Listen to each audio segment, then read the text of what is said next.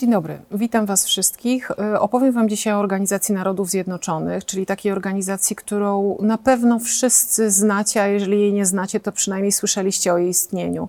Organizacja Narodów Zjednoczonych, w skrócie ONZ, jest organizacją najbardziej uniwersalną, albo prawie najbardziej uniwersalną ze wszystkich istniejących organizacji stworzonych przez państwa, czyli tak zwanych organizacji międzyrządowych.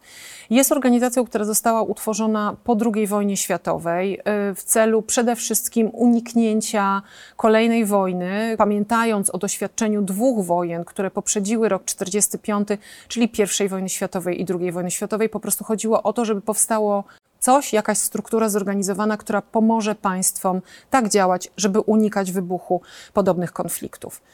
Mm, Organizacja Narodów Zjednoczonych poza tym celem utrzymywania pokoju i bezpieczeństwa, dbania o pokój i bezpieczeństwo na świecie, została powołana dla realizacji również innych celów.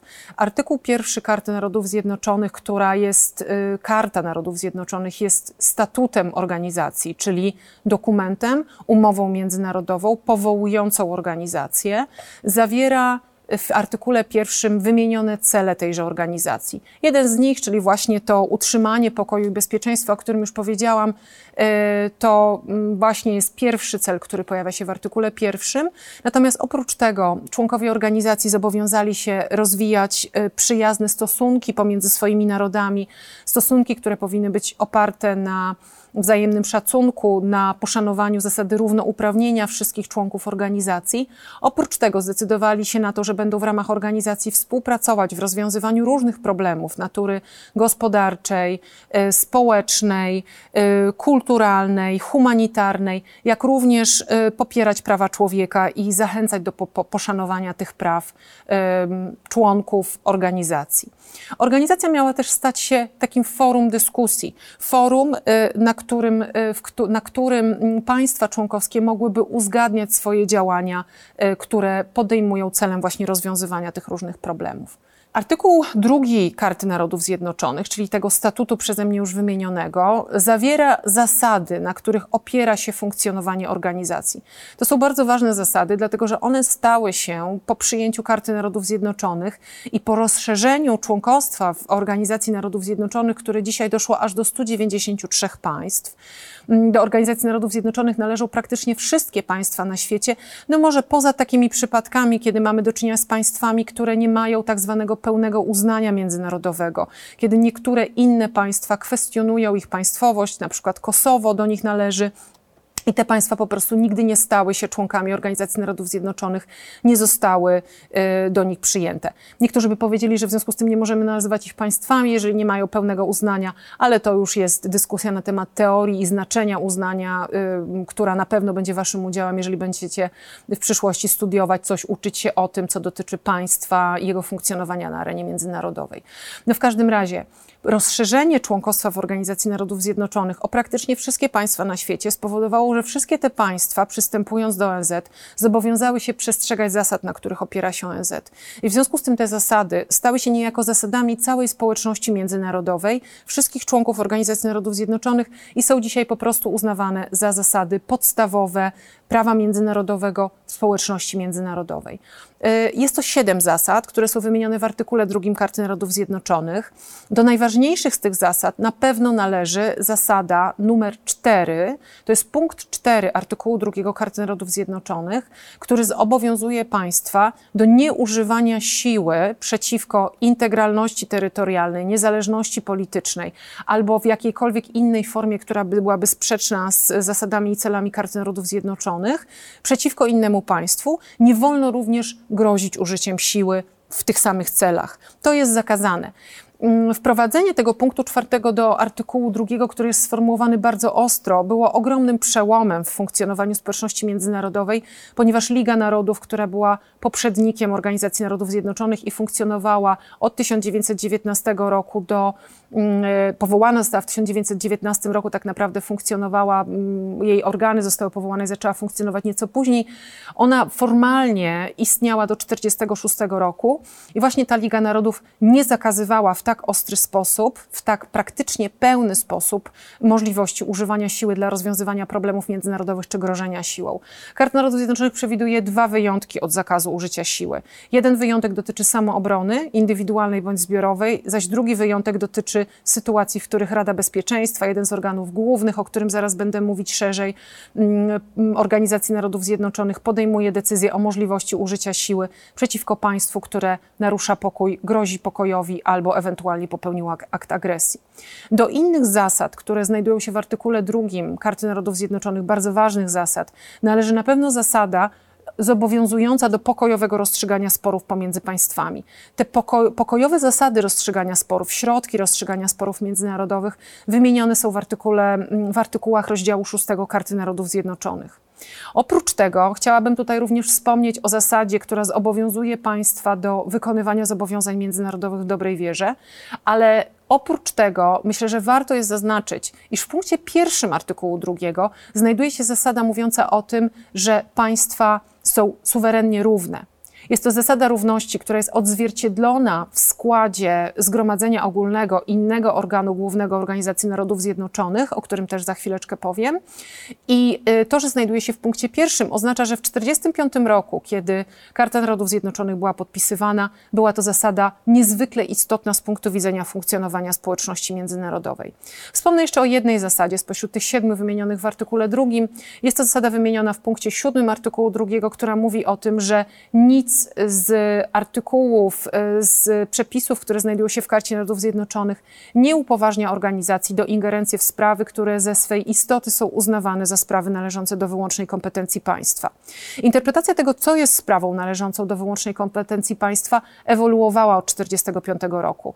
Niegdyś uważano, że przykład prawa człowieka, masowe naruszenia tych praw, popełnianie, nawet popełniane zbrodnie przeciwko ludności cywilnej, takie jak ludobójstwo, zbrodnie przeciwko ludzkości, czy zbrodnie wojenne, czy na przykład czystki etniczne należały do wyłącznej kompetencji państw. Dzisiaj tak nie uważamy, więc ta ewolucja naprawdę się wydarzyła i naprawdę interpretacja punktu siódmego artykułu drugiego Karty Narodów Zjednoczonych ewoluowała. Karta Narodów Zjednoczonych została podpisana w czerwcu 1945 roku w San Francisco. Ona weszła w życie w październiku tego samego roku, 1945 roku. To wejście w życie było związane, czy opóźnienie względem podpisania było związane z tym, że karta musiała być ratyfikowana zgodnie z procedurą w niej opisaną. Wystarczająca liczba dokumentów ratyfikacyjnych została przedstawiona w momencie, który pozwalał na wejście w życie karty właśnie w październiku 1945 roku. E, często właśnie słyszymy, że Karta Narodów Zjednoczonych została podpisana w San Francisco, natomiast ci z Was, którzy byli w Stanach Zjednoczonych w Nowym Jorku, wiedzą przecież, że siedzibą główną Organizacji Narodów Zjednoczonych jest Nowy Jork. To o co chodzi z tym w San Francisco? Ano w San Francisco faktycznie karta została podpisana, natomiast organizacja po tym, jak została jej dana mm, w prezencie, że tak powiem, dana siedziba w Nowym Jorku, ten obszar, na którym ona się w tej chwili znajduje, tam y, zbudowała mm, budynki, które do dziś stoją i tam właśnie znajduje się główna siedziba Organizacji Narodów Zjednoczonych. Poza tą główną siedzibą w Nowym Jorku mamy siedziby dodatkowe, które są umiejscowione w Genewie, w Szwajcarii, w Wiedniu, w Austrii, oraz w Nairobi w Kenii. I to są siedziby, w których znajdują się e, programy, fundusze, e, częściowo organy Organizacji Narodów Zjednoczonych, pomocnicze względem organów głównych. Ale tą główną siedzibą, którą na pewno znacie, jest właśnie e, Nowy Jork na terenie Stanów Zjednoczonych. Na konferencji w San Francisco w czerwcu, 26 czerwca 1945 roku, zgromadzeni zostali przedstawiciele państw, którzy po, złożyli podpis pod y, oryginalnym dokumentem karty. Ta karta została zapisana w kilku językach i te języki tworzą tak zwane teksty autentyczne karty. Ona została sformułowana w języku angielskim, w języku rosyjskim, języku hiszpańskim, języku francuskim i języku rosyjskim. Dzisiaj y, do głównych języków Organizacji Narodów Zjednoczonych y, został jeszcze dołożony język arabski, więc w sumie mamy sześć tych języków głównych. Natomiast teksty autentyczne karty, czyli te teksty, na które powołujemy się przy interpretacji czy przy tłumaczeniu na inne języki, to są właśnie teksty przedstawione w tych pięciu językach. Pod Pod kartą podpisało się 50 przedstawicieli państw, natomiast zostało zostawione 51 miejsce dla państwa, którego reprezentant był nieobecny w San Francisco, dla reprezentanta Polski. Polska wówczas nie miała jeszcze rządu jedności narodowej, który po jego utworzeniu przedstawiciel tego rządu jedności narodowej złożył podpis pod kartą. Ten podpis został złożony dokładnie 15 października 1945 roku. Dzień później, czyli 16 października 1945 roku, e, karta została ratyfikowana zgodnie z przewidzianą procedurą prawną wówczas i karta weszła w życie w stosunku do Polski, tak jak w stosunku do innych państw, które złożyły podpis pod tą kartą 24 października 1945 roku. Karta Narodów Zjednoczonych zawiera również odpowiednie artykuły, które mówią o tym, kto może stać się członkiem Organizacji Narodów Zjednoczonych. Otóż członkiem tej organizacji może stać się tylko państwo. Nie może nim się stać żaden inny podmiot prawa międzynarodowego, czyli na przykład inna organizacja nie może być członkiem Organizacji Narodów Zjednoczonych, co jest możliwe w takich organizacjach jak na przykład Światowa Organizacja Handlu, gdzie członkiem jest Unia Europejska. W ONZ nie ma takiej możliwości. Karta zawiera również pewne ograniczenia możliwości członkostwa dla kandydatów. Taki kandydat, żeby stał się członkiem, musi być państwem, które jest tak zwanym państwem miłującym pokój. To, czy ono miłuje ten pokój, czy nie miłuje pokoju, oczywiście jest pewną oceną. Podlega ocenie organom, które biorą udział w procedurze podejmowania decyzji o tym, czy dany kandydat ma się stać członkiem, czy nie ma się stać członkiem. Dodatkowym warunkiem, który wyznacza karta, jest to, że państwo może stać się członkiem wtedy, kiedy y, chce i może realizować cele y, i działać zgodnie z zasadami, które są przewidziane w Karcie Narodów Zjednoczonych i były już przeze mnie y, dzisiaj wspomniane. Tak jak powiedziałam wcześniej, do dziś to członkostwo rozrosło się do 193 państw, także widzimy, że tutaj organizacja jest otwarta na nowych członków, na przyjmowanie tych nowych członków, zgodnie z procedurą przewidzianą w karcie i po spełnieniu tych warunków, o których przed chwilą powiedziałam. Ta procedura włącza w decyzję dwa organy główne Organizacji Narodów Zjednoczonych, to znaczy Radę Bezpieczeństwa ONZ i Zgromadzenie Ogólne. Rada Bezpieczeństwa najpierw debatuje nad kandydaturą, podejmuje decyzję o tym, czy rekomendować pozytywnie y, danego kandydata do stania się członkiem organizacji, zaś Zgromadzenie Ogólne większością dwóch trzecich głosów podejmuje decyzję o tym, żeby dane państwo przyjąć do organizacji. Zdarzały się takie przypadki, kiedy składane wnioski o członkostwo czekały w Radzie Bezpieczeństwa, nie były rozpatrywane. Tutaj przykładem jest y, chociażby Palestyna, ale mm, Zgromadzenie Ogólne próbowało też czasem jakby obejść tę procedurę, którą karta przewiduje. Y, jeżeli chodzi o członkostwo Palestyny, w Zgromadzeniu Ogólnym było przegłosowane to członkostwo, ale ze względu na to, że nie było rekomendacji, Palestyna członkiem stać się nie mogła. Ona dzisiaj ma status takiego państwa nieczłonkowskiego Organizacji Narodów Zjednoczonych, który jest zbliżony do statusu stolicy apostolskiej, czyli Watykanu w ONZ. Karta Narodów Zjednoczonych y, utworzyła również główne organy Organizacji Narodów Zjednoczonych, które następnie rozrosły się do ogromnych rozmiarów. Rozrosły się dlatego, że większość tych głównych organów utworzyło swoje organy pomocnicze. Jeżeli kiedyś będziecie tym zainteresowani bliżej, to możecie sobie spojrzeć, jak wygląda struktura organizacyjna całego systemu Organizacji Narodów Zjednoczonych, czy systemu Narodów Zjednoczonych, bo to właściwie byłoby sformułowanie bardziej poprawne. I tam poza organami głównymi, sześcioma, które ja zaraz wymienię, o których pokrótce opowiem, będziecie mieć te wszystkie organy pomocnicze oraz organizacje, które mają osobną podmiotowość prawa międzynarodowego, są osobnymi podmiotami tego prawa e, i są powiązane, współpracują z Organizacją Narodów Zjednoczonych, tworząc właśnie ten system Narodów Zjednoczonych, który jest czym innym niż sama ONZ. Do sześciu organów głównych, zgodnie z Kartą Narodów Zjednoczonych, należą po pierwsze Zgromadzenie Ogólne, po drugie Rada Bezpieczeństwa, po trzecie Rada Gospodarczo-Społeczna, czyli tak zwany ECOSOC, po czwarte Rada Powiernicza, po piąte Międzynarodowy Trybunał Sprawiedliwości i wreszcie po szóste Sekretariat Organizacji. Omówię teraz pokrótce skład i kompetencje tych organów. Y, Zgromadzenie Ogólne ONZ, które jest wymienione na pierwszym miejscu w Karcie Narodów Zjednoczonych, często właśnie pojawia się taki błąd, że mm, na pytanie, jakie są główne organy y, Organizacji Narodów Zjednoczonych, ktoś nam odpowiada Rada Bezpieczeństwa, bo wydaje się, że ta Rada Bezpieczeństwa ze względu na swoje kompetencje jest ważniejszym organem niż Zgromadzenie Ogólne. Ale karta nie bez powodu Zgromadzenie Ogólne wymienia na pierwszym miejscu, ponieważ jest to organ, który jest wyrazem zasady suwerennej równości, na której opiera się organizacja organizacja.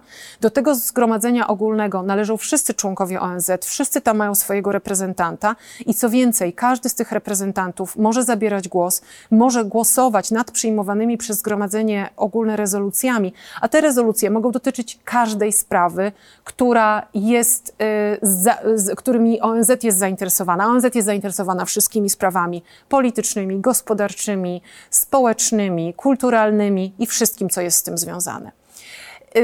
Zgromadzeniu ogólnym, niezależnie od tego, czy mamy duże państwo, czy małe państwo, ludne państwo, czy mniej ludne, gospodarczo silne, czy gospodarczo słabsze, każde państwo ma jeden głos. Rada Bezpieczeństwa to drugi organ, bardzo ważny.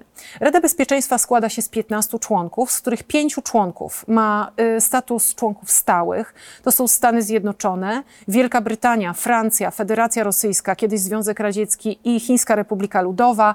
Y, do początku lat 70. to Republika Chińska na Tajwanie, reprezentant Republiki Chińskiej na Tajwanie reprezentował Chińczyków. Natomiast dziś Chiny są reprezentowane właśnie przez reprezentanta, który mm, no, reprezentuje Chińską Republikę Ludową, chociaż tutaj e, to tak na marginesie E, z tą reprezentacją jest trochę problem, ponieważ e, Chińska Republika Ludowa uważa, że jest reprezentantem wszystkich Chińczyków, to samo Republika Chińska na Tajwanie, ale to na inny temat.